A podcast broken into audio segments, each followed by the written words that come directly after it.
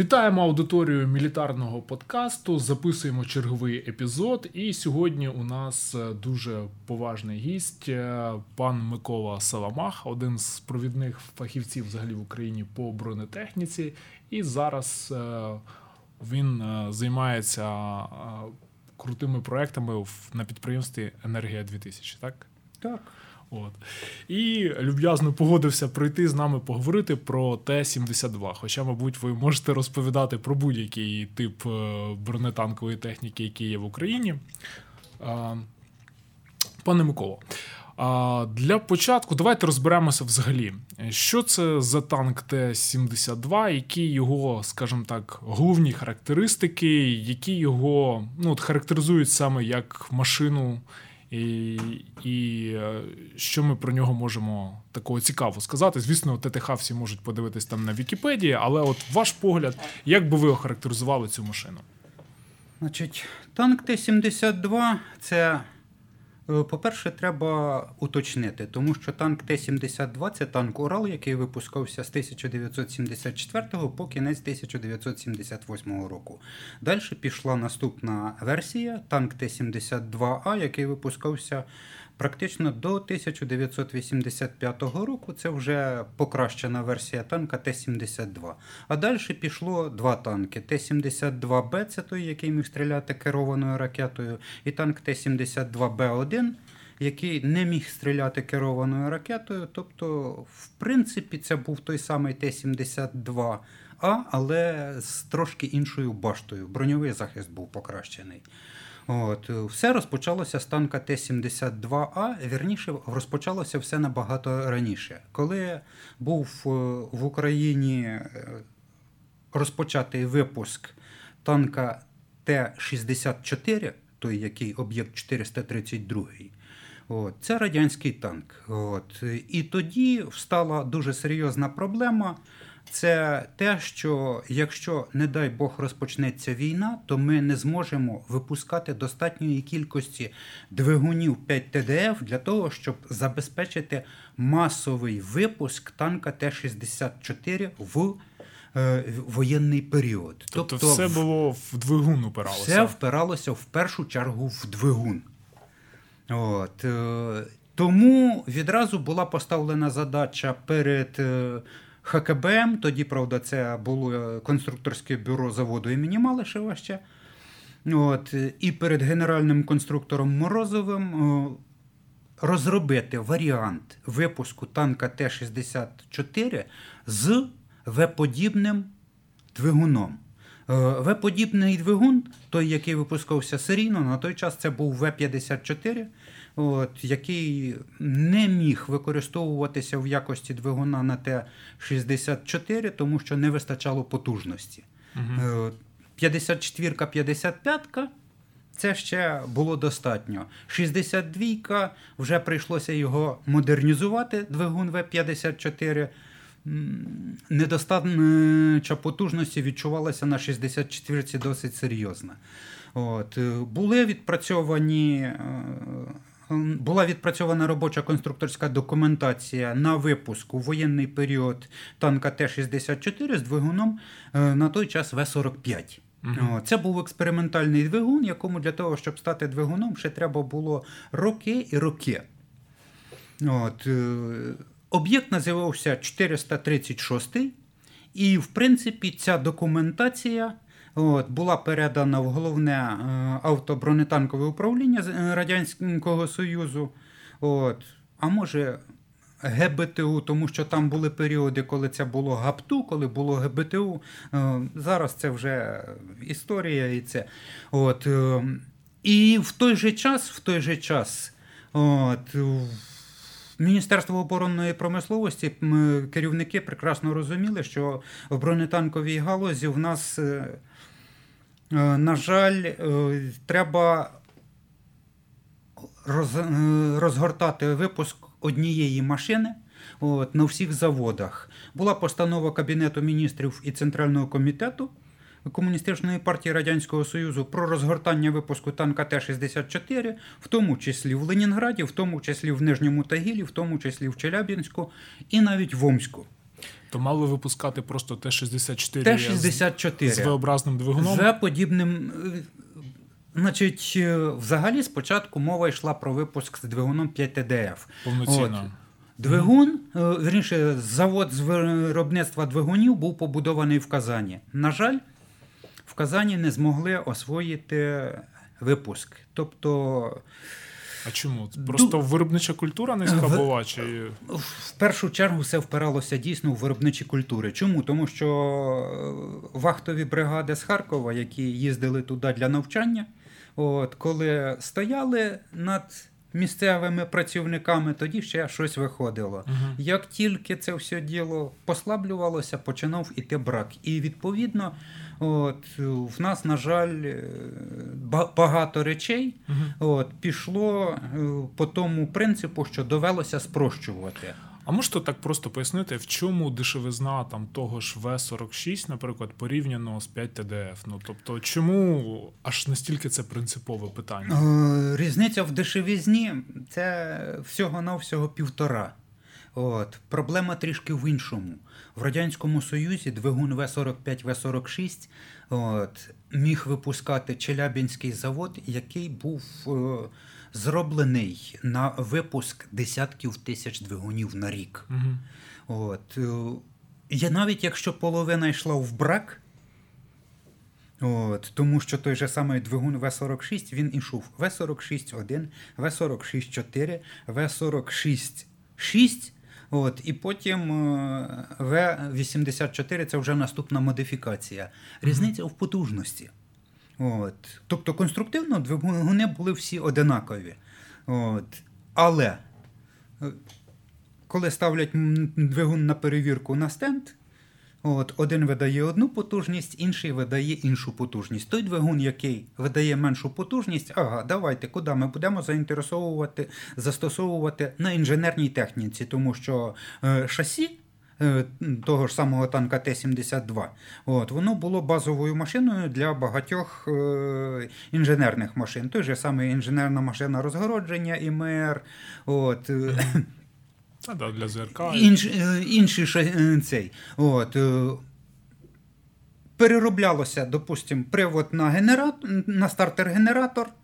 От, і цей двигун ішов вже по іншому призначенню. Таких, а то, що виходило на потужність 780 кінських сил, от, а їх набиралося в рік порядка 2,5-3 тисяч двигунів, було достатньо для того, щоб забезпечувати е, Збройні сили Радянського Союзу цими двигунами. От. По двигунах 5 ТДФ ми ледве-ледве нашкрібали тисячу двигунів на рік. Мгм. От. Чому? Тому що, по-перше, точне лиття алюмінію під тиском. От. По-друге, е, жаростійкі сталі. От. е, Технологія виробництва. От. Це все вимагало досить серйозних, по-перше, фінансових затрат, а по-друге, це і висока кваліфікація е, робітників інженерного складу. Мгм. От. В результаті, от, коли стало зрозуміло, що двигуні, що танків Т-64 випускати 2-3 тисячі на рік не зможемо, стала ця задача. От. Правда, вже е, пішла модифікована 64-ка танк Т-64А е, з 69-го року. І знову ж таки, ХКБМ робить комплект робочої документації на танк Т-64 з двигуном вже В-46. Це перші двигуни, які були, вони також були пристосовані. І не знаю, наскільки можна вірити, але проскакує досить серйозна інформація, що було випущено е, в Харкові. е, Не менше 10 машин з двигуном, тобто машини ремоторизовані, От, і вони навіть почали проходити заводські випробовування. От. А далі пішло рішення передати комплект документації і машини Т-64А от, на Уралвагонзавод в Нижній Тагіл. І як з'явився Т-72 і чому? О, За таких. Т-72, об'єкт 172, чистий. Угу. От, їх було принаймні то, що офіційно відомо, 6 екземплярів. Це ходова 64. От. Але от, для того, щоб поставити В-подібний двигун, прийшлося ставити проміжний редуктор, так званий понижаючий редуктор, тобто понижається потужність, підвищуються оберти для того, щоб використати трансмісію від танка Т-64. От. В розміри корпусу 64 це не влазило. Якщо застосовувати вентиляторну систему охолодження, а харків'яни проєктували з ежекторною системою охолодження. На жаль, виготовлення е, даху моторно-трансмісійного відділення. От, для танків Т-64, після того е, Т-64А, Б, після того танка Т-80УД, це тільки Харків. От, ніхто інший цього не робив. Відповідно, е, в Нижньому Тагілі відразу встало питання, що необхідно переробляти систему охолодження під те, що вони звикли робити, Мгм. а це потягнуло за собою зміну компоновки е, корпуса в районі моторно-трансмісійного відділення. Як тільки змінили компоновку корпуса в районі моторно-трансмісійного відділення, значить. е, е, Порушилося центрування танка. Чим дуже цікава підвізка танка Т-64А, от, з шести катків, які в нього є. Мгм. От, передня пара катків вона розвантажена. Тобто вся вага танка передається на катки, починаючи з другого і закінчуючи шостим. Мгм. От. На танкові Т-72 від цього прийшлося піти. Е, але перші шість машин це був двигун В-46, це була. Був трошки продовжений корпус від 64-ки, це була вентиляторна система охолодження і е, автомат заряджання, який був розроблявся спочатку для танка Т-62. От, існували такі ескізні проекти. Е, і потім навіть робочий проєкт Об'єкт 164Ж. Це тема жолудь була автомату заряджання. І був ескізний проєкт, е, який не дійшов навіть до, стані, до стадії робочої конструкторської документації. Це об'єкт 167Ж. От, також з автоматом заряджання. Так от, вирішили поставити автомат заряджання е, власної розробки, власної конструкції в Нижньому Тагілі. В результаті от, башту танка Т-64 ззаді, через те, що туди не влазив е, равлик механізму досилання автомату заряджання, прийшлося робити в башті пропел. Значить, доварювати туди додатковий захисний кожух, щоб поставити туди цей равлик е, механізму досилання. І це називали цю конструкцію називали грижею.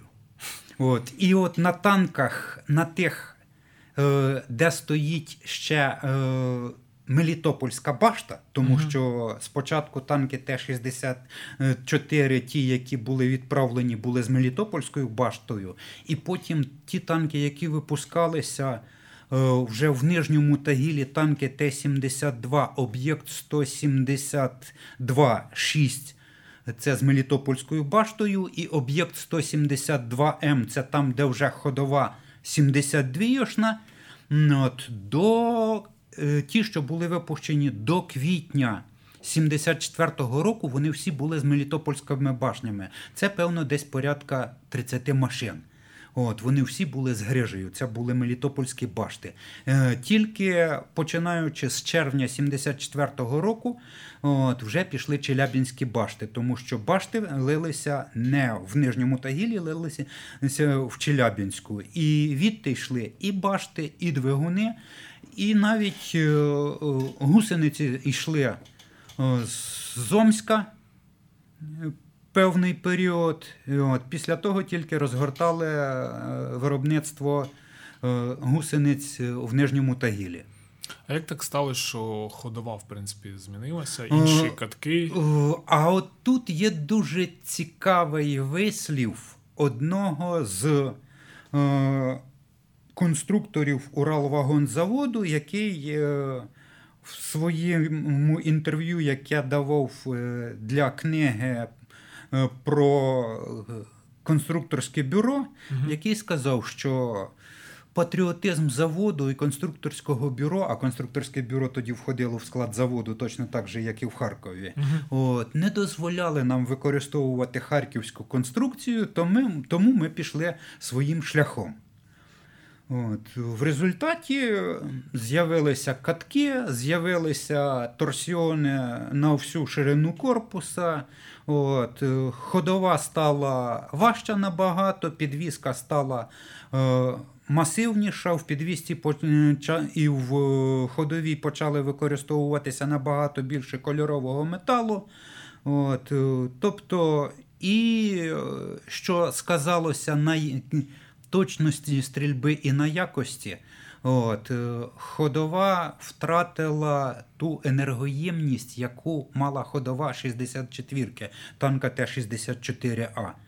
От. Це і конструктивно, тому що на 72-ці торсіони один відносно другого зміщені. От. Не можна вивести на один торсіон повісити два катка. От. І якщо подивитися практично на всіх танках світу, от, уважно, то одна сторона катки відносно других зміщені на якихось небагато, там 60-70 мм, е, іноді 80 е, мм, але вони зміщені. От. На 64-ці цього немає, тому що короткі торсіони, які зустрічаються і кріпляться посередині в обоймі. Угу. От. Динамічний хід катка і статичний хід катка на танкові Т-72 зменшився за рахунок збільшення е, діаметру катка от, і за рахунок е, збільшення ваги катка. Е, вага катка 72 177 кг, 64 107 кг. І оці 70 кг різниці, які іноді з величезним прискоренням починають рухатися вниз або вверх, от, вони можуть призвести до того, що торсіон лопається під таким навантаженням. От. Відповідно, прийшлося зменшувати динамічні ходи катків. Ну, от загалом, от, якщо порівняти Т-72 і Т-64, ключові відмінності, на вашу думку, які на користь того чи іншого танку можна Значить, було відзначити? Е, ключова відмінність це три речі. Перший двигун, друге ходова частина і третє. От, На танкові Т-72, от, радянському танкові Т-72 не було системи керування вогнем. В тому розумінні, в якому от, вчили нас танкістів в Радянському Союзі.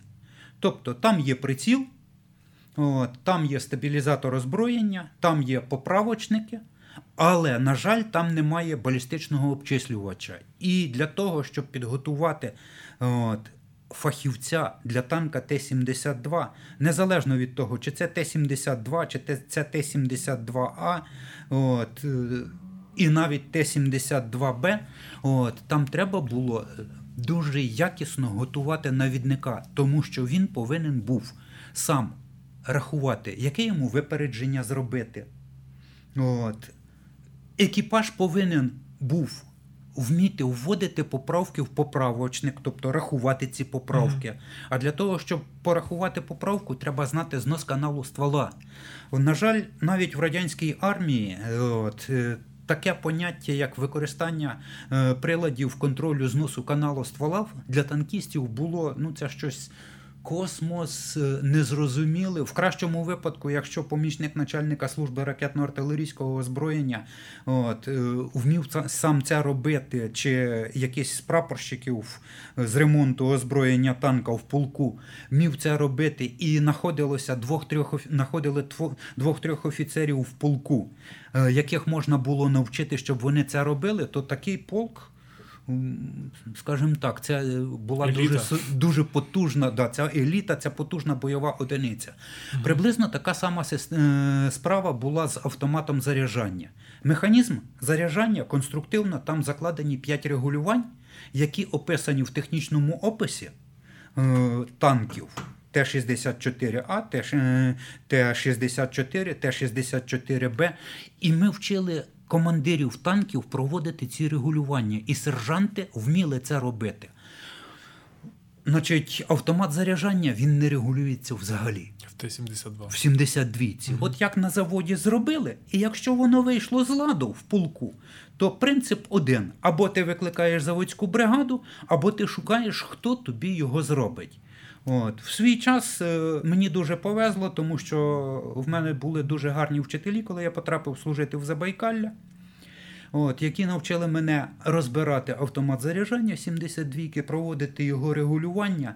От. В чому проблема? Прочитати ніде було. Навіть угу. в настанові з військового ремонту танка Т-72А, танка Т-72Б ніде не описано, як проводити регулювання. І в результаті, навіть якщо ти щось десь поміняв і порушив регулювання в результаті ремонту, от, то якщо ти не вмієш відрегулювати, все рівно ця машина практично не боєздатна. Ну, от культивується в інфопросторі, зокрема там різними російськими блогерами, експертами, що от Т-72 він більш таки ремонтопригодний в польових умовах, а Т-64 проблемна машина, і двигун в польових умовах не полагодиш. Я завжди задаю питання в таких випадках. Скільки років ви особисто прослужили на танковій Т-64А і танковій Т-64Б? І скільки років ви прослужили на танковій Т-72А і танковій Т-72Б? От. Що особисто власними руками ви зробили за цей період, і як ви оцінюєте? Як правило, Відповіді я не чую ніколи. Ну, Або ваша відповідь думка? одна. Я експлу... я вчився на танкові Т-64А, Т-64Б і експлуатував в Ужгороді в танковому полку. Тоді це була 128-ма мотострілецька дивізія. Угу. От. В танковому полку танки Т-64А і Б. От. Мені простіше було зняти каток вагою. 107 кілограмів і поміняти його, ніж каток вагою 177 кілограмів. От. Для того, щоб поміняти торсіон на 64-ці, треба було залізти в машину, розкрутити його в центральній опорі, от, ослабити.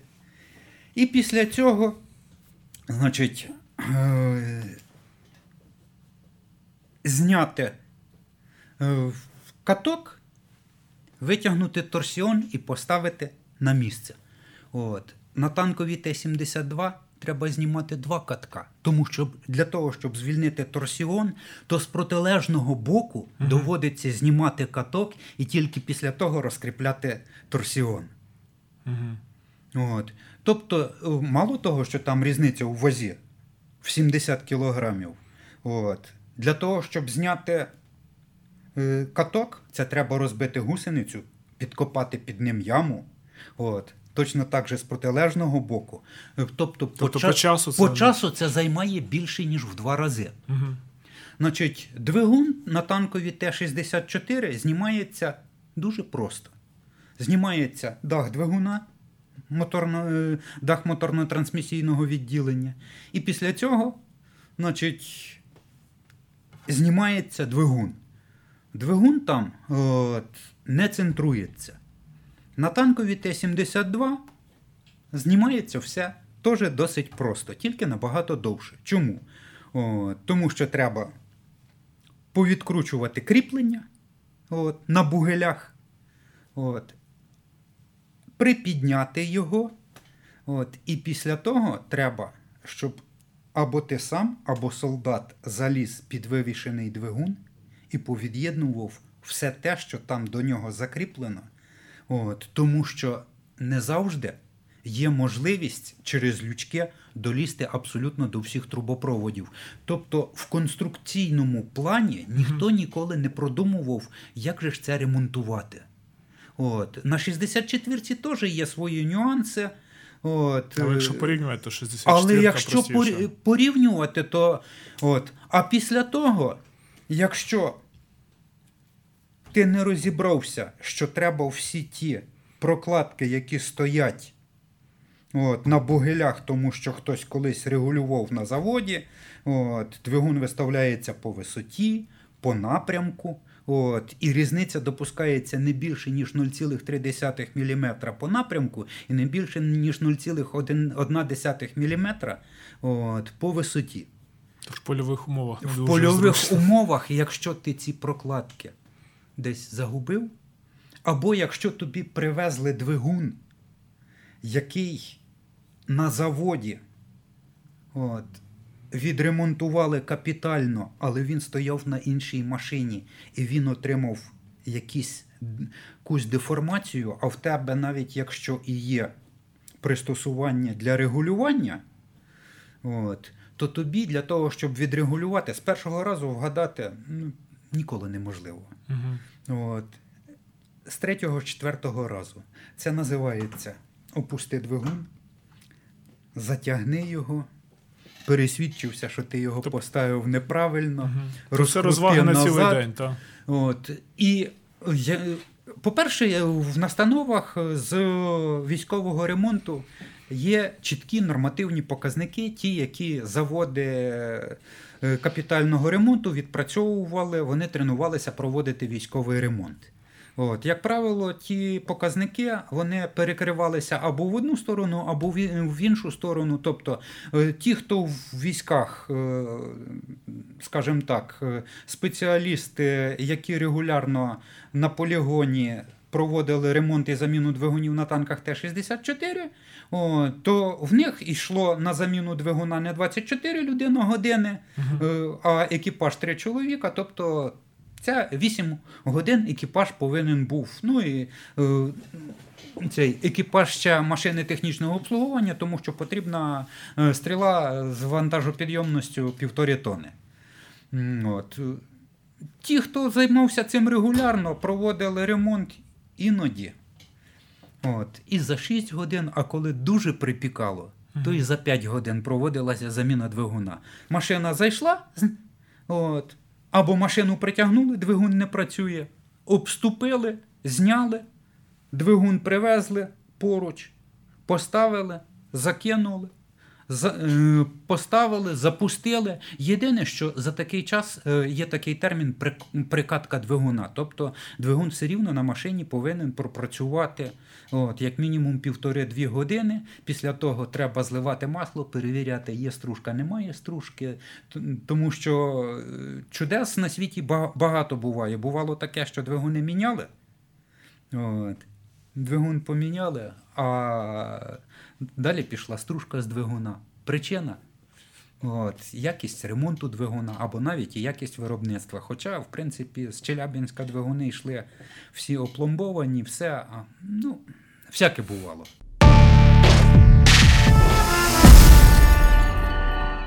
Да, тобто ця історія про е, ремонтопригодність, вона така трошки перебільшена в сторону Т-72.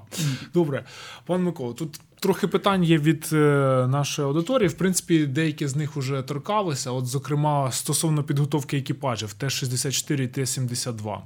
Наскільки вона відрізняється? Ви сказали, що дуже да, немає можливості вводити багато параметрів на Т-72 і вручну доводиться рахувати. А чим ще от відрізняється підготовка екіпажу? Значить, е, підготовка екіпажу 72 е, відрізняється ще тим, що е, механік водій от, його простіше готувати в якому плані. От, 72 прощає е, ті речі, які не прощає 64. Значить, е, не можна перегрівати 64-ку однозначно. Чому? Тому що силовий каркас от, там не корпус двигуна, а шпильки, які протягнуті повністю через е, корпус двигуна, які затягнуті з двох сторін. От. Шпильки, якщо перегріти двигун, от, вони втрачають свої властивості, і після того вже їх по другий раз натягнути до такого стану неможливо. От, Тому е, тут є питання. От, З одного боку, а з другого боку, от, 72-ка от, є свої проблеми. Запуск з буксиру. От, Для того, щоб запустити 72-ку з буксиру, треба відкрити кришу трансмісійного відділення, перемкнути на е, так званій гітарі на понижаючому редукторі е, перемикач в положення запуск з буксиру, угу. після того запустити машину, знову відкрити кришу, перемкнути в положення генератор, і після цього тільки можна їхати. Угу. Тобто запуск з буксиру займає як мінімум 20 хвилин. Якщо ти знаєш, як це робиться, і вмієш це робити. Тому що якщо в тебе повністю на всі 16 болтів закручений дах, то навіть болти відкрутити це треба потратити мінімум 5 хвилин. Угу. Ключ то один угу. в танкові. Ну, от. Ну, а потім, відповідно, закрутити точно так же. Тобто 10 хвилин ми крутимо болти туди-сюди. От. Е, після того, як запустили з буксиру, вірніше, до того і після того. Угу. От. Е, це то, що стосується. От. 64-ка, е, от, на ній водити легше забезпечити плавність ходу. От, Тому що о, вона, е, підвізка 64 набагато енергоємніша, і коли треба забезпечити там на швидкості 15-20 км плавність для того, щоб навіднику було комфортно працювати, от, механіки, як правило, це забезпечують угу. дуже просто. От, е, На 72 і, і там, і там, до речі, це четверта передача. От, На 72 вже на четвертій передачі. От, Ота от маса підвішених катків вони починають досить серйозно от, е, викликати коливання корпусу і вертикальні, а в зв'язку з тим, що в нас ще і йде зміщення катків при е, наїзді на якусь перешкоду, яка перпендикулярна машина, у нас ще йдуть е, по крену вправо-вліво розкачування, тому що неоднозначно, не, не одночасно наїзд катків здійснюється. Угу. І, І ось це впливає на результати стрільби. Ну а далі вже йде автомат заряджання і стабілізатори озброєння. Парадокс весь в тому, що на, коли вчився, коли був курсантом, ми стріляли з танка Т-62, от, Т-64А і Т-64Б.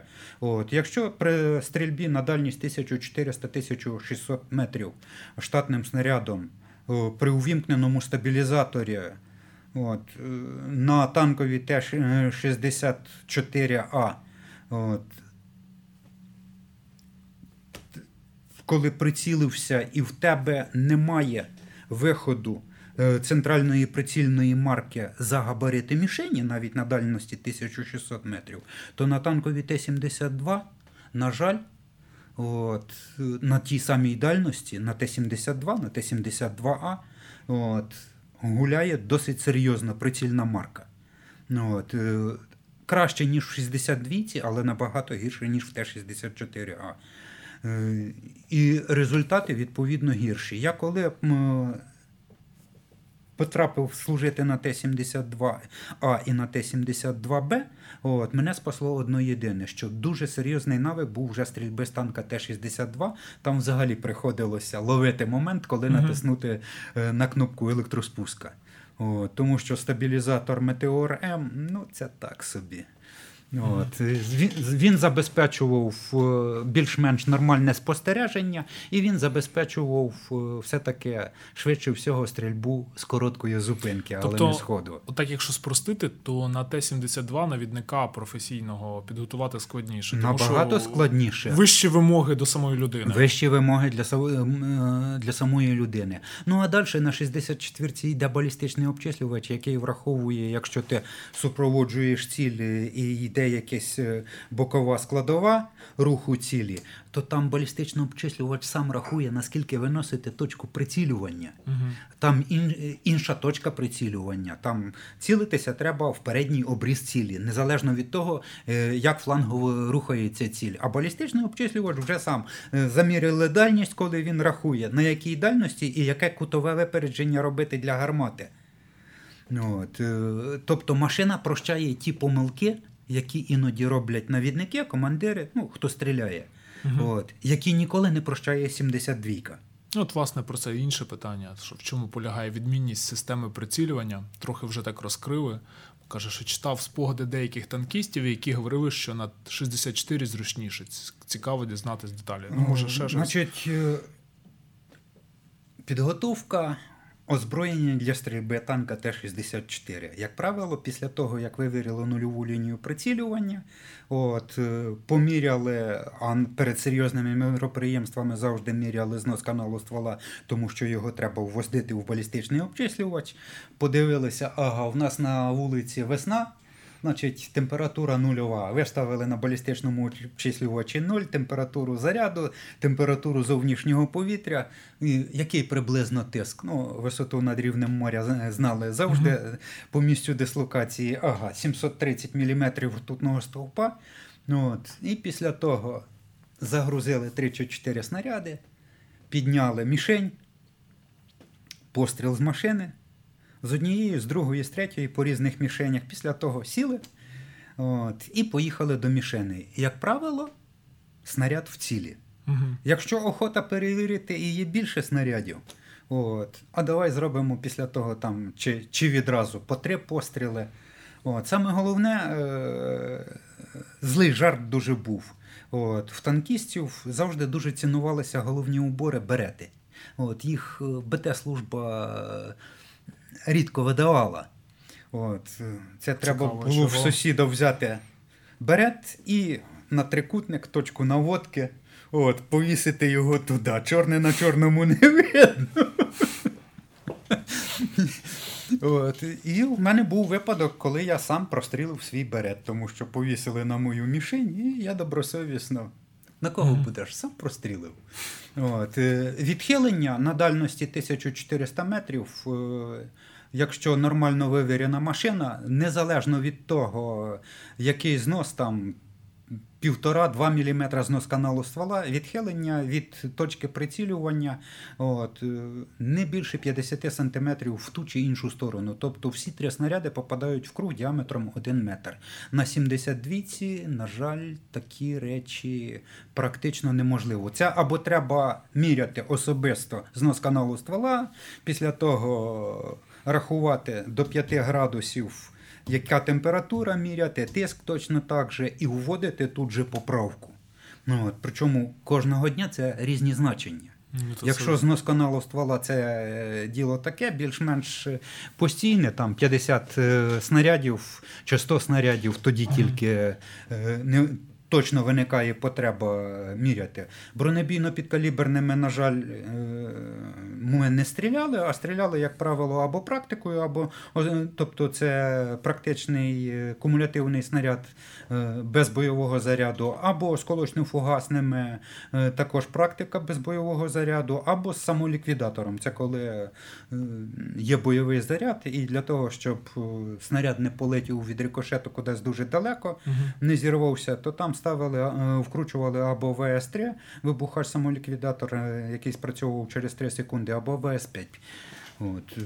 Тобто є ось ці моменти, які в підготовці екіпажу. Мені доводилося готувати і власний екіпаж, і власний взвод на танковій Т-64.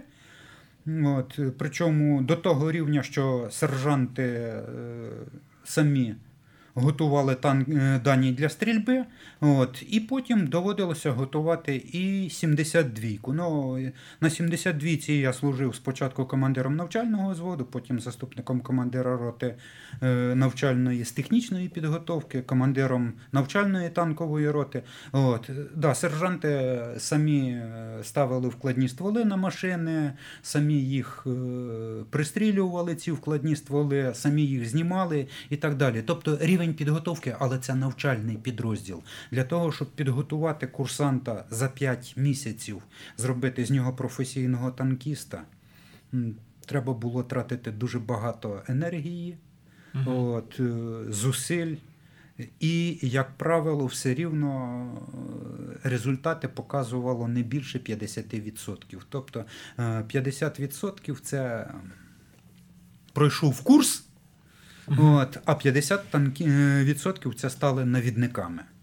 От. Хочеш цього чи не хочеш. Е, на 64-ці от, це простіше. Вона прощала багато. Тут більше залежить від того, наскільки ти особисто готовий, от, наскільки ти можеш підготувати свою машину до бойового застосування. Угу. І як Т-72 в радянські часи він розвивався. Тобто, з того, що ви розповідаєте, що перші модифікації вони Перша були модифікація не зовсім танк Т-72 це приціл е, ТПД-249. Це базова труба далекомір. От, е, Там, де треба було або розвести поле зору по висоті, е, і потім е, крутити.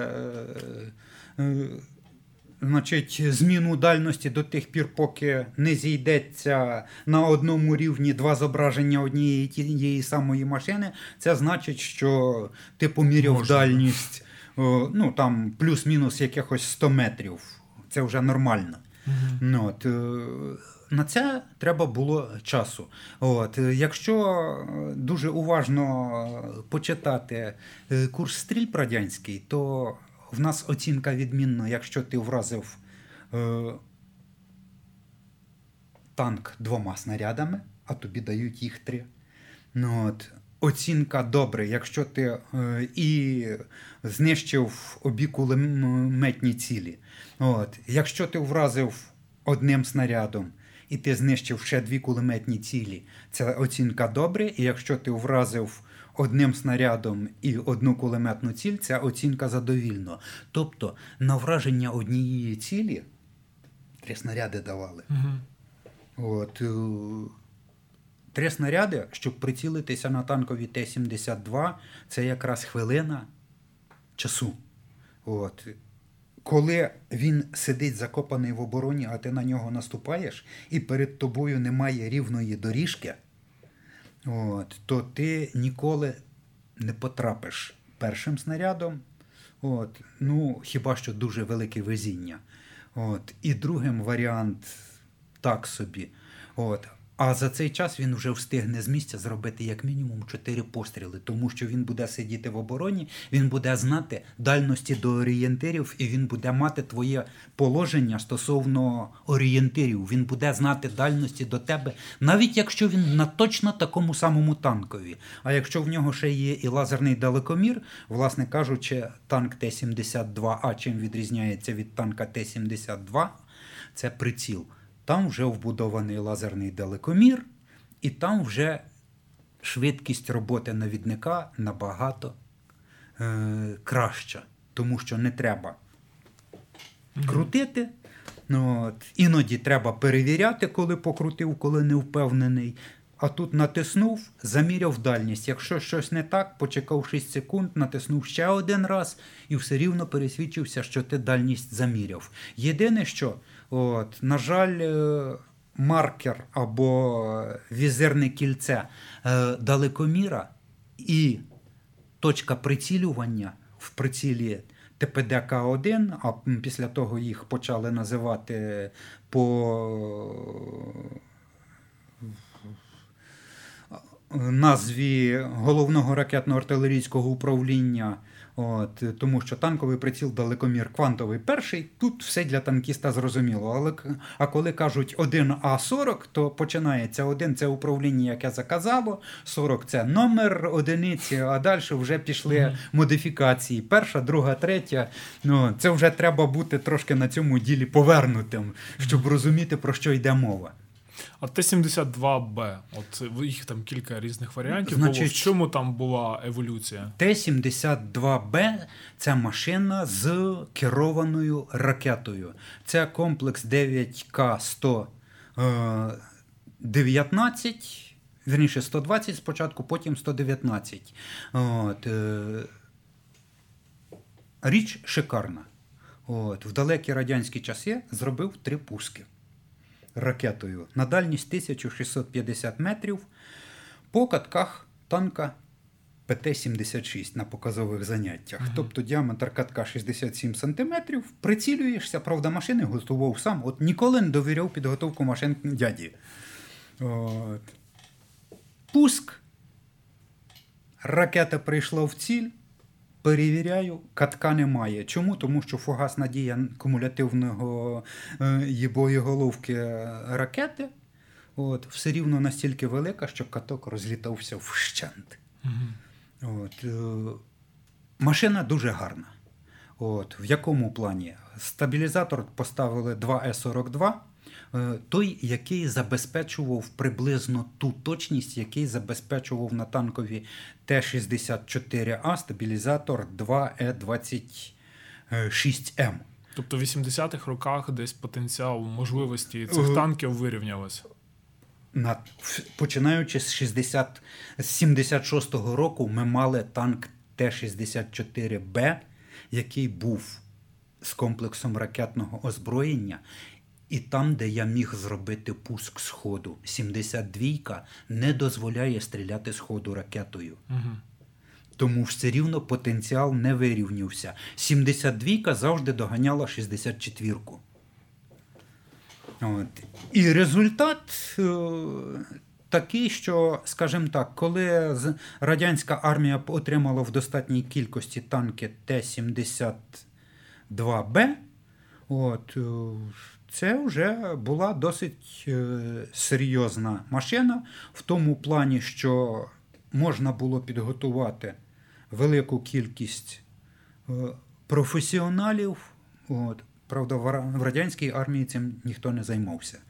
От. Е, армія була призивна. От, На всю на всі збройні сили були тільки прапорщики, які займали посади начальників складів, командирів зводів, старших техніків, техніків і так далі. А навідник це той хлопець, якого призвали з армії. А якщо його призвали з армії з Каракалпакії, то він навіть узбекської мови не знає, не кажучи вже про російську.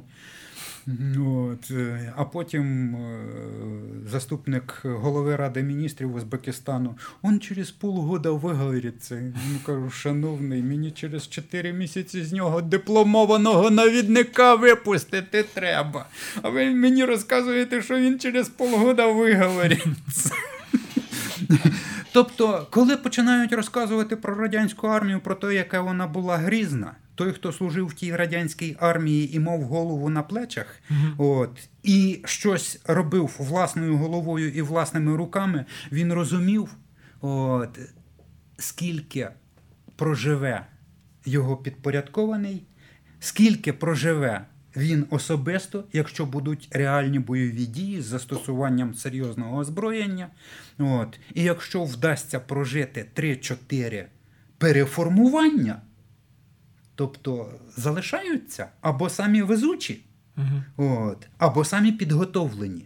Якщо ти залишився з самими підготовленими, то під, до тебе прийдуть там 40, 50, 60% поповнення, і в наступний бій ти будеш вже готувати, і ті теж будуть тобі допомагати готувати. От. І наступний бій знову залишаться або самі везучі, або самі підготовлені. І ось так от е, через 4-5 боїв ти вже будеш мати той злагоджений колектив і підрозділ, з яким можна буде йти в бій. От. На жаль, про це ніхто ніколи не розказує. От. І ніхто ніколи навіть і зараз не задумується. От. Чому? Тому що в нас дуже серйозно помінялася підготовка танкістів в Збройних силах України по відношенню з Збройними силами Радянського Союзу. Не знаю. От. Є ентузіасти. Є ентузіасти серед сержантів, прапорщиків, є ентузіасти серед офіцерів. Але основна маса це не ентузіасти. І, скажімо так, зараз, певно, після другого бою вже можна буде мати боєздат, цілком боєздатний підрозділ. Ну і на Т-72Б вже з'явився там і динамічний захист. О, Динамічний захист в Радянському Союзі розроблявся ще в 60-х роках. От. Але з'явився він тоді, коли нас клюнуло в долині БК, вірніше, не нас, а радянських радників, які е, потрапили під обстріли от, ізраїльської авіації, артилерії, і в тому числі і танків. От. І коли звідтіля притягнули от, ізраїльські машини з динамічним захистом Блейзер, тоді прийшлося згадати, що ой, йолки-палки, У нас а таке нас вже було, да? своє. Да, десь то, колись таке було. От тоді пішов динамічний захист. Динамічний захист не панацея від всіх бід. Чому? Тому що, на жаль, тежки, тобто це серія радянських танків Т-64, 72, 80. От, в них величезне декольте, так зване. Це послаблення розміром 70 сантиметрів на 20 сантиметрів в районі люка механіка водія і нижче. От. І ніякий динамічний захист цього виправити, на жаль, не може. От. В нас е, досить серйозні проблеми з амбразурою. Тобто е, бронювання гармати в нас теж не дуже здорово. Ну і, власне кажучи, і навіть е, амбразура кулемета це теж ослаблена зона. От. І якщо ми цілилися десь там в тому напрямку і одним снарядом з трьох ми попадемо в танк противника, то, на жаль, починаючи з середини 80-х років, от, в противника пішли танки, які ціляться на цих самих відстанях вже в отой от діаметр один метр. І воно, на жаль, туди прилітає. А коли воно туди прилітає, після першого попадання снаряду в башту, от, осколочно-фугасного, кумулятивного чи бронебійно-підкаліберного, танк вже не боєздатний. В першу чергу по причині екіпажу. Екіпаж або контужений, або отримав вторинні поранення, навіть якщо не було пробиття. Угу. От. Ну, а якщо було пробиття, то всяке може бути. От. І коли починають розповідати, та от наш танк, от, значить, не попали туди, от, де ти був особисто раз. От, і друге, не попали в ті місця, які вивели танк з ладу, коли він перестав рухатися і перестав двигун працювати.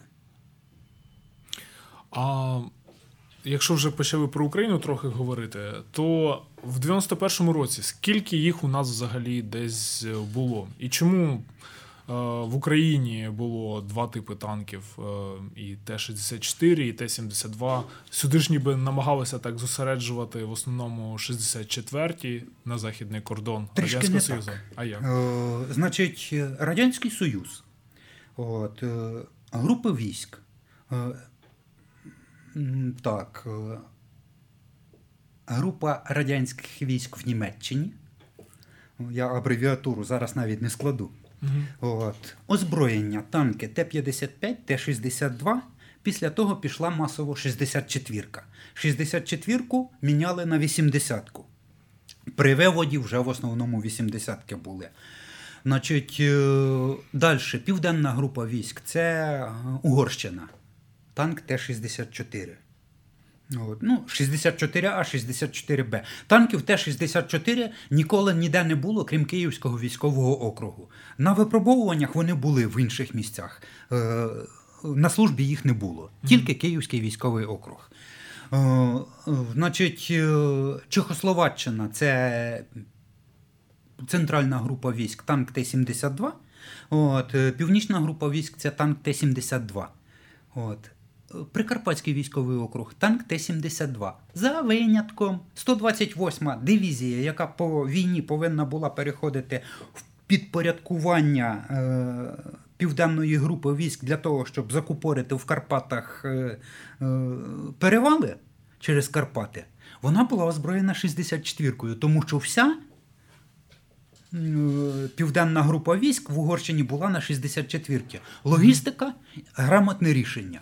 От. Ніхто ніколи не задумувався, чого ж ця одна єдина дивізія в окрузі озброєна не тими танками.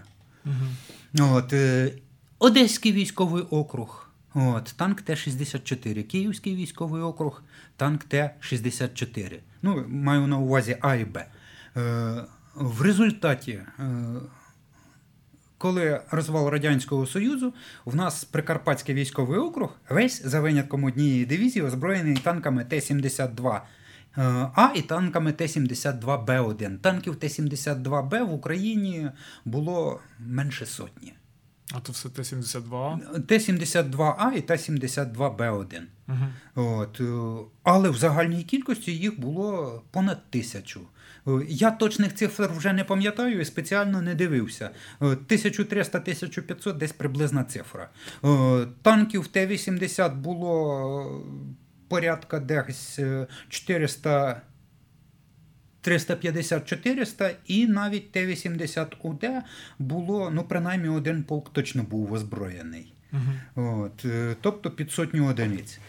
Ну, А далі е, як їх почали, чому їх вирішили позбуватися їх Е, Т-72-х? е, 72-х вирішили позбуватися. Ну, це цілком логічне рішення. Чому? Тому що е, завод з виготовлення е, цих машин він в Росії. От, сусід, е, в принципі, про договір про мир, дружбу і співпрацю був підписаний, але результати ми вже бачимо. От, тому рішення було правильне. І починаючи з 2003 року, 72-ки виведені о, в резерв. Тобто до 2003-го вони ще були До 2003 бригадах. року в, в частині бригад е, заміна йшла поступово починаючи з 98-го року. Але в 2003 році все, стій, здати остаточно, забути. От, е, а далі почалися чудеса.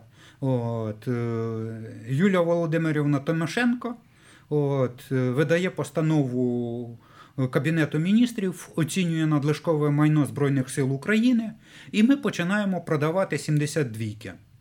Ну от, наприклад, е, Т-72, які на Фаїні, які не зрозуміло досі, да, чи для Кенії, чи для Південного Судану були. Значить, е, давайте так. е, Я вам скажу так, як воно є. От, ніякого, ніякої Кенії в Кенії от, з радянського озброєння от, е, ніколи е, не було.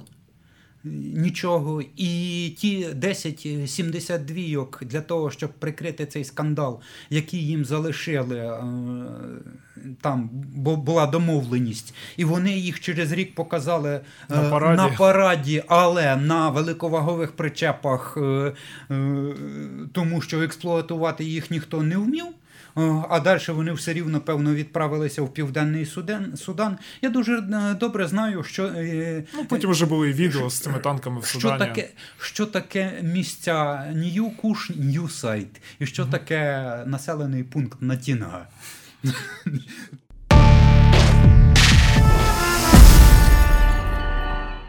Тому забудемо за Кенію. Е, Однозначно, Sudanese People Liberation Army – це Південний Судан. Ну, от. Зараз ця держава, е, тому ніяких проблем з нею немає. Так, вона знаходиться під санкціями, тому що там, е, після того, як вони отримали незалежність, вони знову почали е, воювати одні з іншими. От. Хлопці, хлопці народу Дінга, Дінка, от, дуже гарні хлопці, але надто войовничі. І ні, ніхто поруч з ними вжитися точно не зможе. Пане Микола, ну це радше як ілюстрацію просто для того, що ми в 90-х, 2000-х е, активно ці Т-72 продавали. Скажімо так, е, От з тих 1300, чи скільки ви сказали, їх було, скільки у нас залишилося? Я не знаю, скільки в них залишилося. Чому? Тому що е, є ще одна річ. Частину з них ще й порізали. Різали, я так розумію, танки Т-72А. А заради чого? Заради металу, запчастин? Е, чи- Ні. Ми ж просто е, зобов'язалися? Ми ж зобов'язалися. Ми ж коли розходилися, і коли радянський союз розвалювався, радянський союз був учасником договору про обмеження наступальних озброєнь. Угу. І не дивлячись на те, що ми ніби не правоприємники Радянського Союзу, але в нас були зобов'язання, і коли тут е, в Києві президент Сполучених Штатів Америки ратував за те, що а може не варто виходити з Радянського Союзу, то я розумію, чому він так поступав. Тому що він боявся перше за розповсюдження ядерного озброєння, і друге, він боявся за розповсюдження наступального озброєння. От. І коли ми вийшли, то в кінці кінців на нас був і політичний тиск, е, от, щоб ми виконували те, що в свій час підписав Радянський Союз. Угу. І ми різали під наглядом е, е, верифікаційних комісій. Ми ж до цих пір е, проводимо перевірку кількості озброєнь і самі демонструємо свої озброєння от, для тих членів, які являються учасниками цього договору про обмеження наступальних озброєнь. Угу. Ну, от цей... Тобто було два таких шляхи, е, з якими кількість скорочувалась. Да? З одного боку продавали, а з іншого боку різали. А от ті, що продавали, їх просто ремонтували в більшості, чи якісь модернізації все-таки Я замовляли? Я вам приведу маленький приклад. Для того, щоб ось цю машину повністю демілітаризувати і після нього утилізувати всі відходи, треба потратити по маленьких підрахунках, причому не наших, 40 тисяч доларів. Тобто, якщо його просто подарувати, це вже 40 тисяч доларів ми зекономили. Цікава математика. Математика цікава. Далі, якщо ми продавали в якусь з країн машини, які ми тільки перевірили технічний стан і пофарбували. Угу. Поширена була практика, так? Це не поширена була практика, це був е, виключний випадок, обмежена кількість машин, але контрактом було це так. було передбачено. То це все рівно. Ну це вигідно тоді виходить. 93 тисячі доларів плюс тих 40 зекономлених. Угу. О, Це все рівно. А, а якщо їх продавати по 250 тисяч доларів, а 250 тисяч доларів це повна розбірка перевірка технічного стану. От, Якщо десь щось викликало сумніви, ну, відсотків, певно, до 15 вузлів і агрегатів і деталей мінялося. Після того проводилося повне регулювання. Знову ж таки, е, пробігові випробовування. І після того машина постачалася постачальнику. От. Знову ж таки, доводилося експлуатувати е, ті машини, які поставлені з України, причому в двох країнах, от, в районі екватору. Я так скажу. В принципі, для них це космос. Угу. Але і ціни такі не дуже високі. Да? От 250 ну. тисяч співставно з якимось танком е, західним, навіть не новим, це, мабуть, досить така вигідна ціна була. Вигідна ціна, згоден. От. Е, для для них, для покупців мається на увазі. І для нас також. Чому? Тому що е, там же ж є ще в кожен контракт входить і трошки інші речі. Озброєння, обслуговування. Це і там, боєприпаси, да? це і навчання, і так далі. Тобто е, ціни контрактів е, їх не зря е, не завжди оголошують. Угу. Да, Там деколи проскакує в пані Михайлової в цьому угу. в живому журналі, то, що в свій час пан Саламатін потягнув з України базу даних, коли він Ну, Він же ж був генеральним Укроборонпрому, він створював, mm-hmm. власне кажучи, Укроборонпром. От, Я відти теж користуюся тими даними. Я ж не не з пальця е, їх висмоктав. Mm-hmm. І документів я не бачив. Я бачив копії, ті, які mm-hmm. через пана Саламатіна потрапили у відповідні органи, які потім через пані Михайлову їх оприлюднили. Uh... В Україні було і кілька варіантів запропоновано модернізації Т-72. Зокрема, ХКБМ свою, здається, Т-72АГ і Т-72-120. Е, у них на сайті досить висять ці модернізації. Чи були вони якось затребувані, для кого вони її робили? Мрії річ шикарна. Значить, е, є кілька етапів проєктування, виготовлення експериментального зразка і після того постанови у виробництво. Технічний ескізний проєкт, захист ескізного проєкту, технічний проєкт, захист технічного, розробка робочої конструкторської документації, от, виготовлення макетного зразка макетування, от, правка конструкторської документації після макетування, от, виготовлення експериментального зразка. От, експериментальні там стрільби, водіння, тобто е, правка конструкторської документації, і це розтягується на роки. Угу. От, коли хтось виставляє от, на сайті в себе сфотографований танк, от, е, в мене завжди питання: а дозвольте з нього постріляти, а дозвольте його поводити. От, а після того я е, зрозумію, от, чи це макет, от, чи це машину, яку ще треба 2-3 роки доводити до розуму, чи це машину, яку там можна рекомендувати в серійне виробництво. От, е, реально з цього всього це тільки Т-72УА1. От, е, це ті машини, які в кількості біля 30 машин пішли в Ефіопію. Угу. От. Але там є свої питання також. Тому що машина сира, її треба було тут робити. От. І от прийшов 2014 рік, і от буквально вже в червні ми знов побачили Т-72 в українських силових структурах. Спочатку в Нацгвардії, а потім і в Збройних силах України. Ну, не в червні. Е, Ось, Ну, це, ось це міроприємство ну, було в липні, може. в липні В липні, місяці да, в да. Петровцях. Так, так, був От, на ньому. е, Ну, це ви І це мало поїхати Це- теж в, в якусь африканську країну. Це Демократична Республіка Конго, Конго. 25 машин там. Угу. При всьому при тому. 10 машин в Національній гвардії, от, е, ще, певно, 13, а може 15 машин. Ну, в принципі, вони, певно, десь стоять і чекають, коли їх хтось купить. Можливо, це буде Міністерство оборони України. Цікаво. Тоді 10 в Нацгвардії, 10 в Міноборони, такий трохи зоопарк. Але все ж таки, як відбувався оце ухвалення цього рішення? Це Т-64Б1 в чистому виді, все те, що зовні, це тільки покращення броньового захисту. А по озброєнню, по двигунові, по підвісці, тут питань в мене немає. Броньований захист, до речі, башти шикарний. А,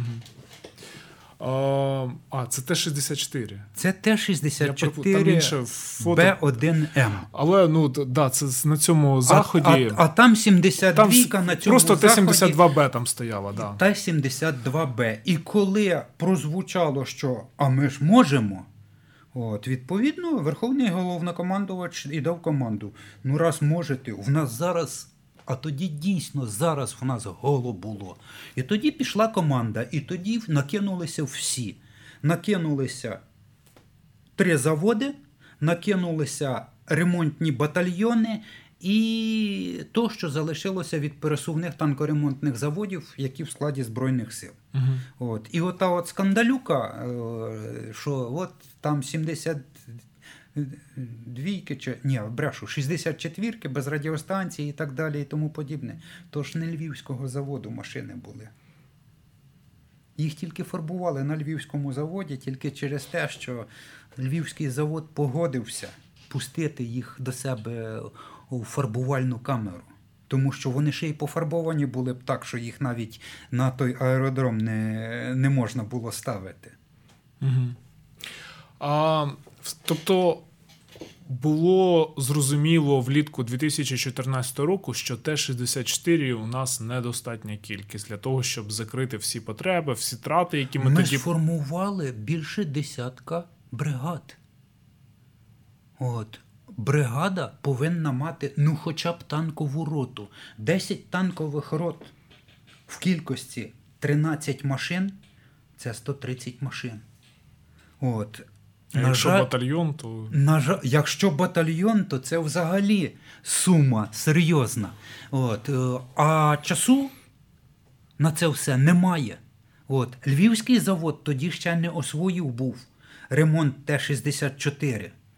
Ну, от. Київський завод, він його по лозіці речей повинен був освоїти ще в радянські часи, але якість ремонту 64 київським заводом це досить спірні питання виникають. Варто їм такі речі доручати чи не варто доручати. От. А де ж брали от спеціалістів, як взагалі повністю, скажімо так, е, по-новому приймали на озброєнню цю техніку? Е, отак з коліс просто. Е, дуже багато мобілізованих офіцерів, от, танкістів, які служили на 64-ках, які служили на 72-ках, набагато менше ті, хто служили на Т-80. От, Прапорщики. От, ну, Я навіть так скажу: от у вас Вадим був, ми mm-hmm. з ним каталися частину 16-го року, і навіть ще початок 17-го року по військах ремонтували і 64-ки, і 72-ки, от, коли ми працювали в техвоєнсервісі. От, е, Тобто е, тоді напружувалися абсолютно всі: волонтери, Міністерство оборони, той всіми проклятий Укроборонпром, тому що тоді е, стояло питання: бути чи не бути. І е, скільки їх зараз десь приблизно в Збройних силах України, і те, що їх всіх зосередили е, в одному корпусі? Я підозрюваю, що їх зараз набереться Чи в, в одно в, в командуванні в одному командуванні, в оперативному командуванні Захід. От Дуже грамотне рішення в плані. Перше е, логістика. От, тобто, ну, Тут до Львівського заводу просто прив'язані. Не тільки Львівський завод, бронетанкова служба командування, бронетанкові угу. служби бригад. От, е, Львівський завод. От, Це все в комплексі. І також це е, Ремполк чи Рембат, не знаю, що там зараз в Золочеві. От, е, Тобто це єдиний організм, який повинен працювати як одне ціле. От, е, Тягати е, з оперативного командування Схід чи Південь на Львівський завод змісту не бачу. Тому цілком нормальне рішення. Це одна сторона питання і друга сторона питання. От. Захід в нас граничить на півночі з Білоруссю. Тобто машини будуть, в принципі, однотипні, не дай Бог. Угу. От. А там все буде залежати від рівня підготовки екіпажів, від духу, угу. от, від знання території, тактика. Тобто. І зараз у нас е, командування Збройних сил України воно вважає, що Т-64 це так по-простому кажучи, крутіші машини, їх треба тримати на більш небезпечних е, Однозначно. напрямках. Однозначно. Тут тут питань немає. Мало того, ми модернізуємо е, і 72-ку, і 72-ка по зв'язку по нічному прицілу. І, в принципі, ну давайте не будемо дивитися да. на АМТ, тому що це знову ж таке бажання. Угу. От, е, є ну, така... Це бажання, а от реальність. А реальність. А реальність, так, я бачу, тут приціл стоїть 1К-13, е, тобто ця машина може стріляти керованою ракетою, тільки в мене виникає відразу питання: якою керованою ракетою? Рефлексом інваром чи комбатом? Якщо е, стрільба комбатом, то там всередині повинен бути пульт переривання автоматичного досилання. І тоді від екіпажу потрібне дуже, потрібен дуже високий професіоналізм для того, щоб користуватися цією машиною. Тому що навіть заряджання звичайних снарядів е, при наявності ПЕПАДу, угу. от, це деколи проблема. Ну, ми так е, намагалися зрозуміти, чи оці танки, які передають в 24-ту бригаду, чи це АМТ, чи це не АМТ, все ж таки, ну як мінімум, немає допоміжної силової установки. Тому давайте ознаках. будемо тобто це не АМТ. Не АМТ однозначно, тому що немає допоміжної силової установки. Доведеться заголовки коригувати, бо ми писали, що передали АМТ до військ. Е, значить, по-моєму, в 2000. Ой, 18-му чи. Не пам'ятаю в якому році, в 2017-му на зброї і безпеці представник київського заводу повинен був, тоді, коли вони виставили АМТ, от, е, повинен був дати інтерв'ю представнику Defense Express, інтерв'ю біля цієї машини. Mm-hmm. От. На заводі не знайшлося перекладача. От. І на виставці безпосередньо не знайшлося того спеціаліста, який би зміг пояснити. Тому Ділан Малясов виловив мене, і я зі своєю ламаною англійською, без всякого перекладача, представнику Defense Express, там був якийсь поважний пан звідки з Скандинавії. Угу. От, Починав йому розповідати, що це таке. Ось вам підхід навіть заводу до таких речей, як виставка.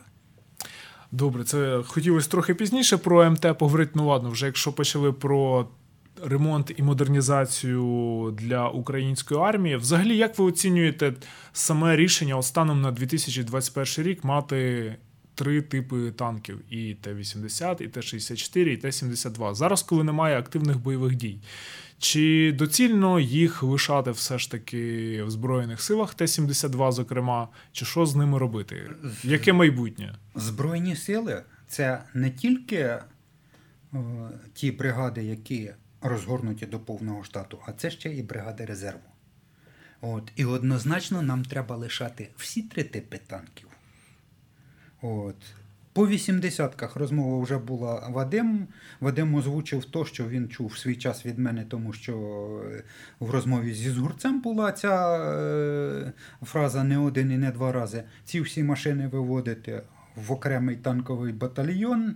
Нехай це буде п'яти шестиротного складу, набереться їх 60-70 ще живих, доводити до роботопридатного стану, і після цього значить, витаскувати на збори, комплектувати оті от роти резерву, проводити з ними місячну підготовку, після того машини на зберігання на базу, от, а цих далі по домах.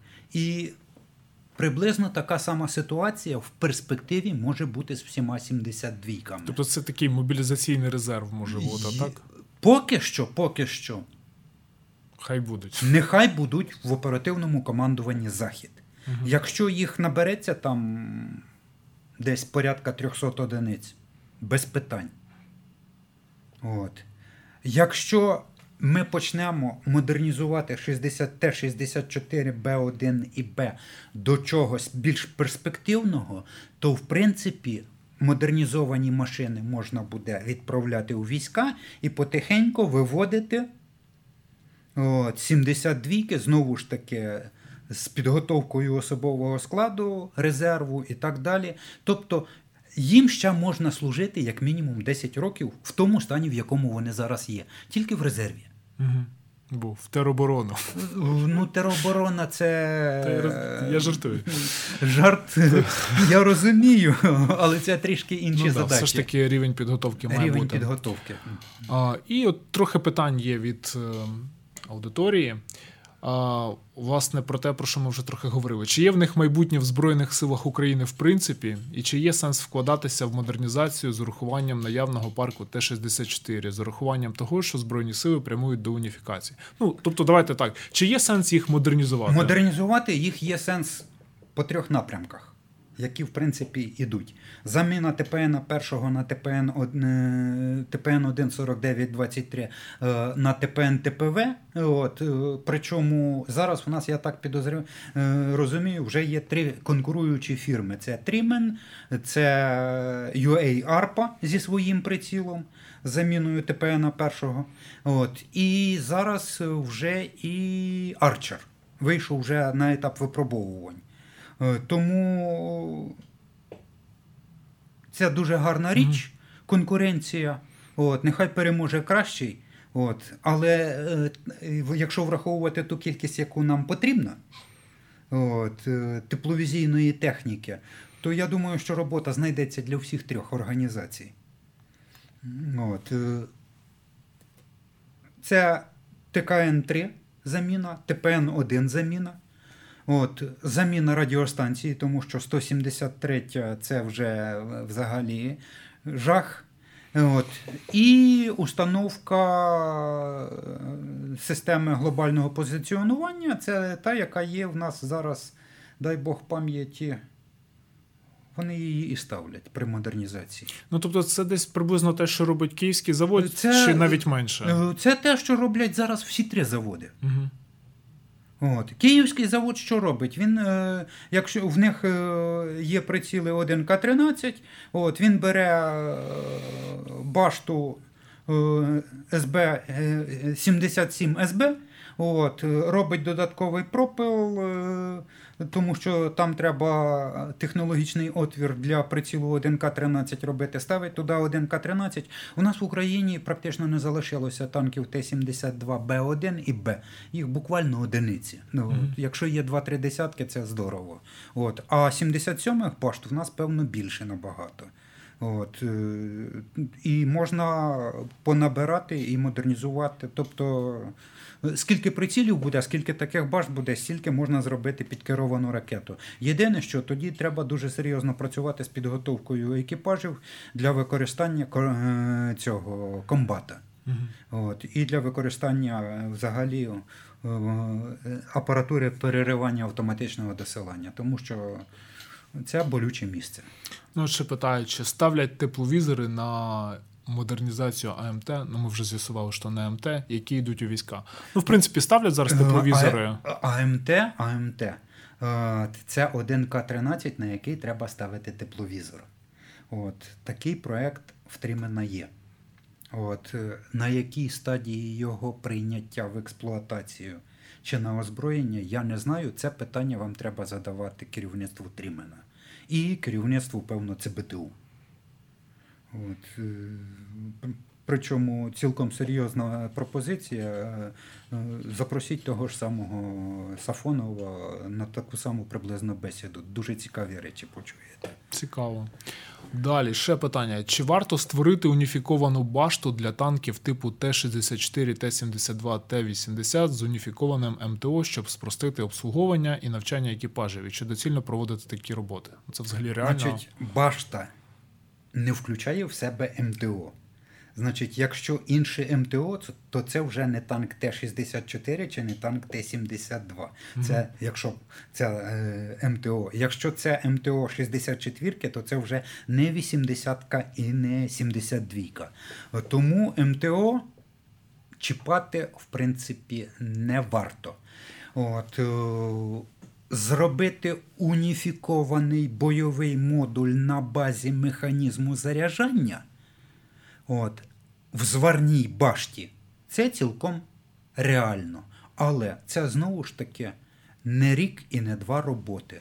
Довести таку річ можна за три роки при наявності коштів і при залученні кращих спеціалістів які всі люди з характерами, е, які досить часто між собою не контактують, а конкурують. Mm-hmm. Тобто потрібен організатор. На жаль, я такого організатора поки що не бачу. Знову схоже питання: чи зможемо ми потягнути фінансово уніфіковані бойове і моторно-трансмісійне відділення для всіх трьох типів танків? Значить, уніфіковане бойове відділення. Це приблизно мільйон доларів. От, Це одно. розробити? Чи Ні, просто вартість? Це, це вартість. Розробити це буде порядка 25-30 мільйонів доларів. Mm-hmm. От. Е, якщо ми хочемо мати тисячу танків з уніфікованим відділенням, це мільярд. От. Е, Питання За... доцільності. Так. Да, це, це ціна. От. Е, я можу помилятися ну, не більше, ніж на 20-30%. Угу. Причому, можливо, це потягне в більшу сторону. І ще такий. Е, таке питання з таким нюансом: що чи варто займатися глибокою уніфікацією з крабом, ну тобто з новим Т-64, і додатково імпортувати Т-72 з країн Європи? Значить, давайте так. Е, з країн Європи нам вже ніхто нічого не продасть. Тобто ні поляки, ніхто. От, е, ну, свої якісь Т-72, якщо вони від них будуть там відмовлятися? Не будуть вони від них відмовлятися. Ситуація не та політична. Поляки зараз будуть модернізувати те, що в них є. От. Чехи і словаки будуть модернізувати те, що в них є, і додатково, можливо, ще щось купувати. Ну, я розумію, що вони в першу чергу будуть е, купувати засоби протиповітряної оборони, е, засоби протитанкові, е, засоби зв'язку. Тобто танки для них не керування. Але ті танки, які є, вони собі залишать, і вони їх будуть або модернізувати, або будуть підтримувати в боєздатному стані по-любому. От е, В нас є цікава організація, яка називається Ескалібур. Вона в свій час е, викупила частину танків була в Угорщині. Угу. Це, певно, був останній відважний крок от, е, європейських країн по продажі своєї бронетанкової техніки. От, Ескалібур ці машини вже продав. Правда, перед цим він їх буде модернізувати.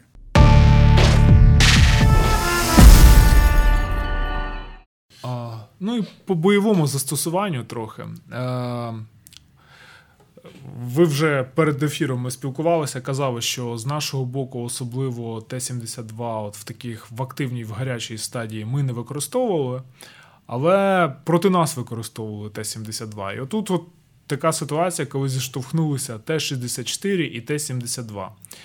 Зокрема, і Т-72 останніх е, варіантів російських Т-72Б3. Що по цьому можна сказати? Як у бою можна було порівняти Т-72 і Т-64, і як вони себе поводили в реальній війні? Значить, в реальній війні краще всього може розповісти Василь Божок, от, який осколочно-фугасними снарядами, опинившись на місці навідника, в одному бою зміг вивести з ладу от, три машини противника Т-72Б. Угу. От, е, Тобто те, що я казав, що після першого влучання в башту далі питань в екіпажу не виникає. От, Головне потрапити. От, До того, як в тебе потрапили. Це перший, е, вірніше, влучити, тому що потрапити трошки інший е, зміст. Це перше питання. Друге питання. От, Треба враховувати, що От, З того боку от, було два етапи. От, Перший етап був це е, дійсно підготовка шахтарів от, і всіх решту офіцерами, е, в тому числі і зрадниками, які зі Збройних сил України, танкістами. От, е, І Потім був другий етап, коли були введені е, батальйонні тактичні групи, або танкові батальйони, або батальйонні тактичні групи, механізовані в складі яких були роти, і там, де були російські екіпажі. Це дві різні речі. Значить, е, можу досить серйозно і е, обґрунтовано пояснити по батальйонній тактичній групі 5-ї е, гвардійської тацинської бригади, яка дислокується на станції Дивізіонна міста Оланоде Борятія. Значить, е, Це ті, що під час Дебальцевського да. події зайшли. Значить, е, вони зайшли, заходили двічі. От, Перший раз вони не брали участі, другий раз їм прийшлося брати участь в бойових діях. Але по тривозі їх підняли в Улан-Удэ. От. В жовтні місяці 2014 року. З всього танкового, з всієї танкової бригади, значить, о, змогли сформувати тільки один танковий батальйон по техніці. Тобто, коли почали розбиратися, в якому стані техніка. Угу. Оказується, що справна тільки третина. От. Батальйон з контрактників і офіцерів сформувати не змогли. В Ростов вони привезли солдатів, в тому числі і солдатів строкової служби, які мали звільнятися. От. в Ростов, під Ростовом на полігоні командири рот, коли з бригади поступила команда, ну е, заставте підписати рапорти, нехай напишуть бійці рапорти, що вони на контракт лишаються. Ротні розписувалися за бійців. Бійці не хотіли. Е, Бійцям навіть ніхто не сказав. Їх потім поставили перед фактом. Угу. От, е, результат. Значить, чотири машини навічно залишилися в ненці України, в тому числі машина командира батальйону, от, підполковника Стародубцева. Ой, забув я ім'я його по батькові. Мгм. От, е, ще п'ять машин було евакуйовано в Росію. Тобто це вже 9. Це 9. Е, 31 машина батальйон. От, втрати 9 машин. Тобто це дуже близько до того е, стану, коли батальйон за втратами техніки і особового складу виводять з бойових дій на переформування. Угу. 35-40%. Ну тут е, 30%. Включно з командирським. Включ, включно з командиром батальйону. От, е, тому е, да, командира бригади і його заступника з виховної роботи, після того, як командира батальйону Саша Мороз піджарив от, е, 12 лютого, от, е, доставили е, сюди до нас. От, командир бригади не е, знайшов нічого кращого, ніж вкрити матом своїх ротних, кинути їм несклеєні карти от, і сказати: клейте карти, от вам бойова задача. От. І їм дуже повезло, тому що в них машини були без БК, солдати були голодні, і палива в них. е, Їм пов- пов- повезло в тому плані, що вони після того, як закінчилася основна активна фаза, їх більше ніхто не зачіпав. Угу. От. Тобто реальність е, виявилася е, набагато страшнішою для них, ніж е, спочатку вважало командування. От, що там все буде і так далі, і тому подібне. Ну а після того, як бригада повернулася туди, от, е, частина особового складу контрактників дуже швидко знайшли способи звільнитися. От, е, коли встало питання формувати ще одну батальйонну тактичну групу на майбутнє, З цієї ж бригади. з цієї ж бригади. От, е, бажаючих на посаду командира батальйону тактичної групи не знайшлося. Жоден начальник штабу батальйону, жоден командир батальйону не погодився ні на що. От, коли їм там погрожували, що да й ми вас звільнимо і так далі, і тому подібне, народ або тупо мовчав, або казав, ну і звільняйте. Угу. Я жити хочу. Зрозуміло. А по взагалі, от є питання по Т-72Б3, от що це сама масова їхня модифікація зараз, яка надходить на озброєння, і взагалі які сильні і слабкі сторони. Як би ви оцінили? Значить, дуже сильна сторона от, це білоруський приціл Сосна У. От. Чому? Цей білоруський приціл він сам по собі це система керування вогнем.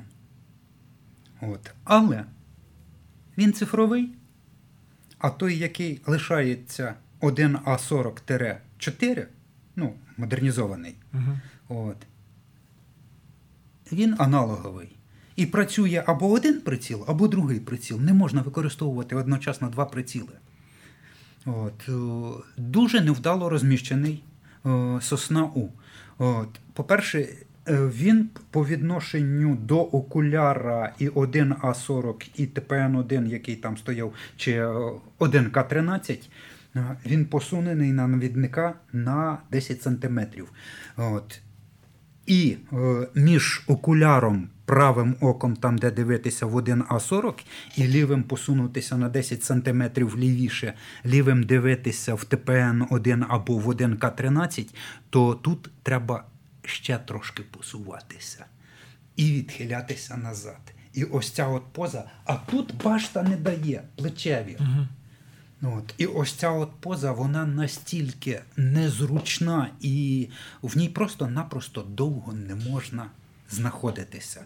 От. Приціл має оптичний канал, має тепловізійний канал. Тепловізор можна використовувати вдень і вночі, але тепловізор це е, відеооглядовий пристрій. Це монітор, по-моєму, там десь порядка 9 дюймів, всього-навсього роздільна здатність 600 на 800 пікселів, чорно-білий. Все досить так. е, е, Сумно, чому? Поле зору досить вузьке прицілу. А в командира залишився все той же самий ТКН-3. Да, там стоїть електрооптичний перетворювач покоління 3.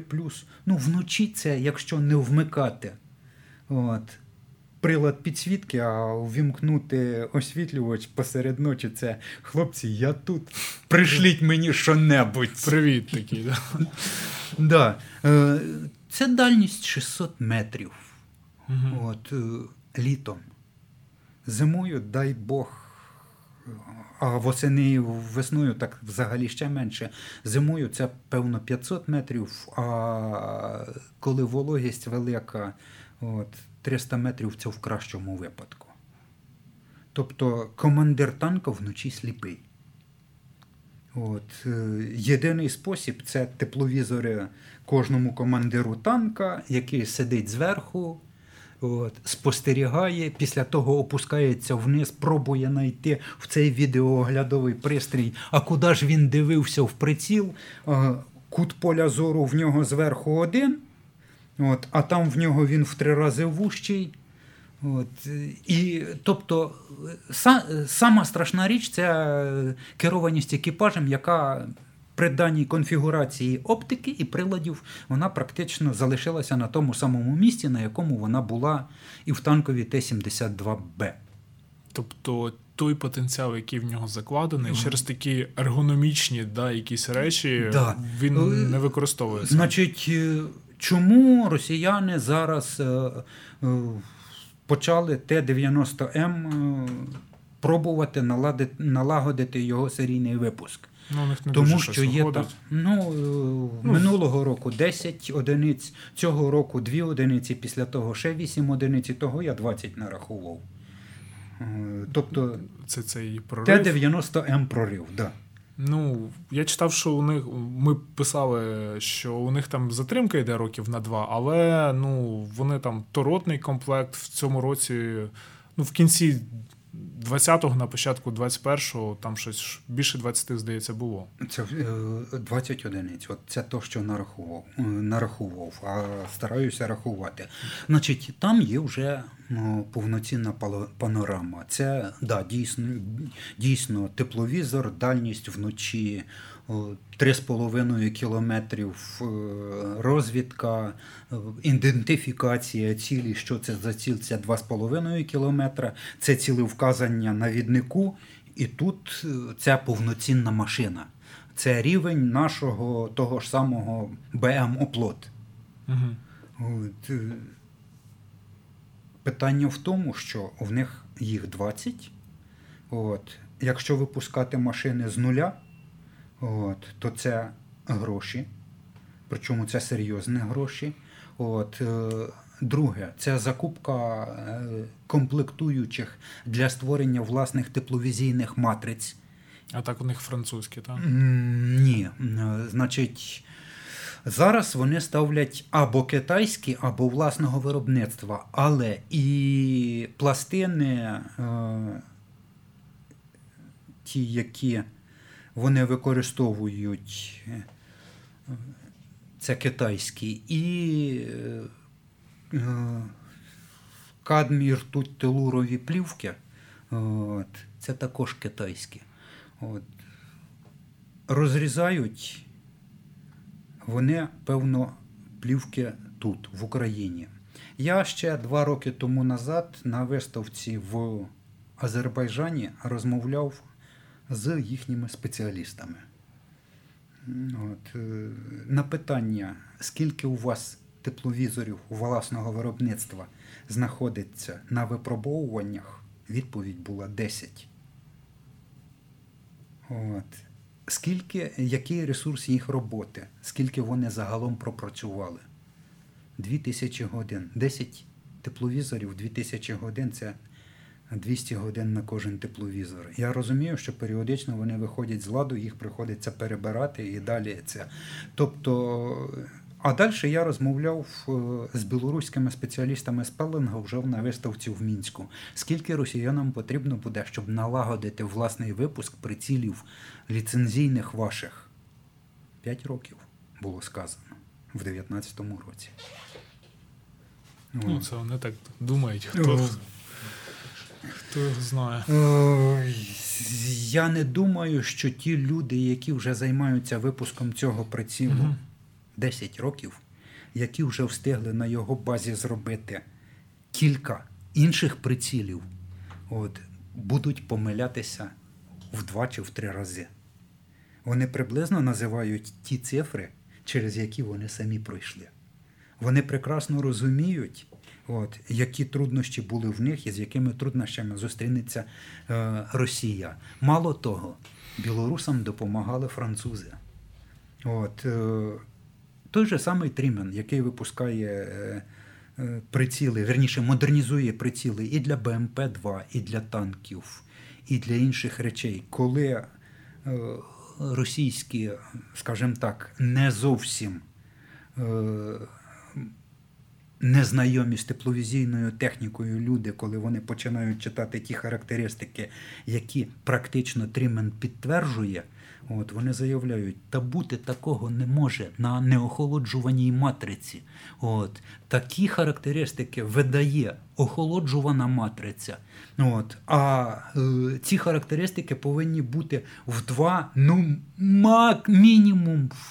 Вірніше, максимум в півтора рази гірше, ніж то, що є. Коли я кажу, що хлопці, вибачте, от я знаю, де на місцевості стоїть ось цей предмет, який тут через цей е, тепловізор сфотографований, і знімок зроблений з танка під час випробовувань. І та дальність, яка заявляється, це реальна дальність і вдень, і вночі. От. Відповідь бути такого не може. Поясни чому. Ну тому що в нас такого нема. Цікаво. Добре, не хочеться залазити в тему Т-90. Програми, програми, обробка зображень. От, е, І гра з вікнами пропускання, тому що кожен матеріал який використовується як в матриці за як фото, як матеріал фотоприймального приладу. От. Різні температури, різні вологості, е, різні діапазони пропускання. От з цим гра, яка коштує свічок, британці пішли дуже далеко вперед. І ми використовуємо зараз британські е, підходи матриці. Матриці тепловізійні. А все решту роблять у нас в Україні. Є люди. Сумно. Е, добре, так, ще кілька питань. Чи можна використовувати Т-72 як шасі під САУ? Ті ж словаки і чехи пропонували варіант башти Дани, схожі варіанти пропонували також італійці та англійці. Значить, в нас самохідна артилерійська установка це не штурмова гармата, яка повинна йти в е, бойових порядках піхоти і танкових військ. От. А вести 10 тонн лишньої броні. Угу. От, Змісту немає, тому що е, та ж сама башта е, важить 20 з лишнім тонн. От, е, І шасі танка ще 20 з лишнім тонн. Ми виходимо в суму 50 тонн. Мости, дороги. От, Залізничні платформи. Залізничні платформи. От, Подолання тих мостів, які будуть наводити інженерні підрозділи. От. Це все е, настільки проблематично, що можна використовувати, скажімо так, ті вузли і агрегати для компоновки е, і для створення нових шасі. От. Це варіант. А використовувати танкове шасі під В чистому вигляді. в чистому вигляді це нераціонально. Мгм. І ще слушне запитання стосовно того, а чи є у нас достатній запас е, запасних частин для Т-72? От ми їх маємо в західному командуванні. А як ремонтується техніка, де беруть заводи? Значить, Радянський Союз мав зокрема родини російською. От, е, тобто це були ті запаси стратегічні, які е, залишалися тут в ненці Україні. От, якщо туди дуже глибоко копнути, то я думаю, що на ту кількість машин, які є, От, ще років на 5 вистачить. Дещо, дещо ми почали випускати вже самі. От, причому Львівський завод на місці не стоїть. От, е, є багато приватних підприємств, які е, досить серйозно підходять. Е, Все впирається знову ж таки в правильну організацію, в розпорядження правильними коштами. От, і як крайній випадок, Словаччина, Чехія, Польща, ну, Сербія навряд чи. От. Але по великому рахунку через посередників і Сербія. От. Це ті, які комплектуху для танків Т-72 роблять вже десятки років. Мгм. Тому з цим, я думаю, проблем не буде. Не варто перейматись, так? Да, от за це точно переживати. Значить, е, щодо АМТ, от, гарна річ, от, е, тільки питання. Яка вартість комплекту модернізації? От, е, друге питання. От, скільки ми зможемо модернізувати за рік? От, а саме головне питання це пріоритети. Навіщо, так? Навіщо? От, в першу чергу треба модернізувати 64-ки. Причому в масовій кількості. Для того, щоб вони могли ще як мінімум 10 років вірою, правдою прослужити і служити, е, власне кажучи, е, вагомою противагою тим же самим Т-72Б3. А вони можуть, так вважаєте? А вони можуть. Значить, система управління вогнем 1А33, їй вже зараз я скажу, власне кажучи, 74-й, 75-й, це 25 років там, і тут вже 21-й, їй вже 45 років. От. На її основі створена система От, 1А43, потім 1А45. От, але не завжди ускладнення приводить до набагато кращих результатів. Тобто це палиця з двома кільцями, кінцями. Чим ти робиш складнішим механізм, тим більша вирогідність того, що він в якийсь момент на якомусь етапі відмовить. От. А 1А33 це дуже гарна річ. Єдине, що от, треба готувати спеціалістів. На жаль, в нас командир танкового взводу не здатен перевіряти технічний стан, а тим паче проводити регулювання системи 1А33. Е, І випускники Харківського гвардійського, ну зараз він вже не гвардійський, е, університету, вірніше інституту танкових військ. На жаль, їх теж цього не готують. Їх знайомлять з цим, але самі вони не в змозі проводити цього. От дуже багато питань взагалі до системи підготовки сержантських кадрів, до системи підготовки офіцерських кадрів. От і це тема, певно, окремої розмови. Добре, ну що ж, е, дякуємо тоді за такий дуже детальний е, розбір.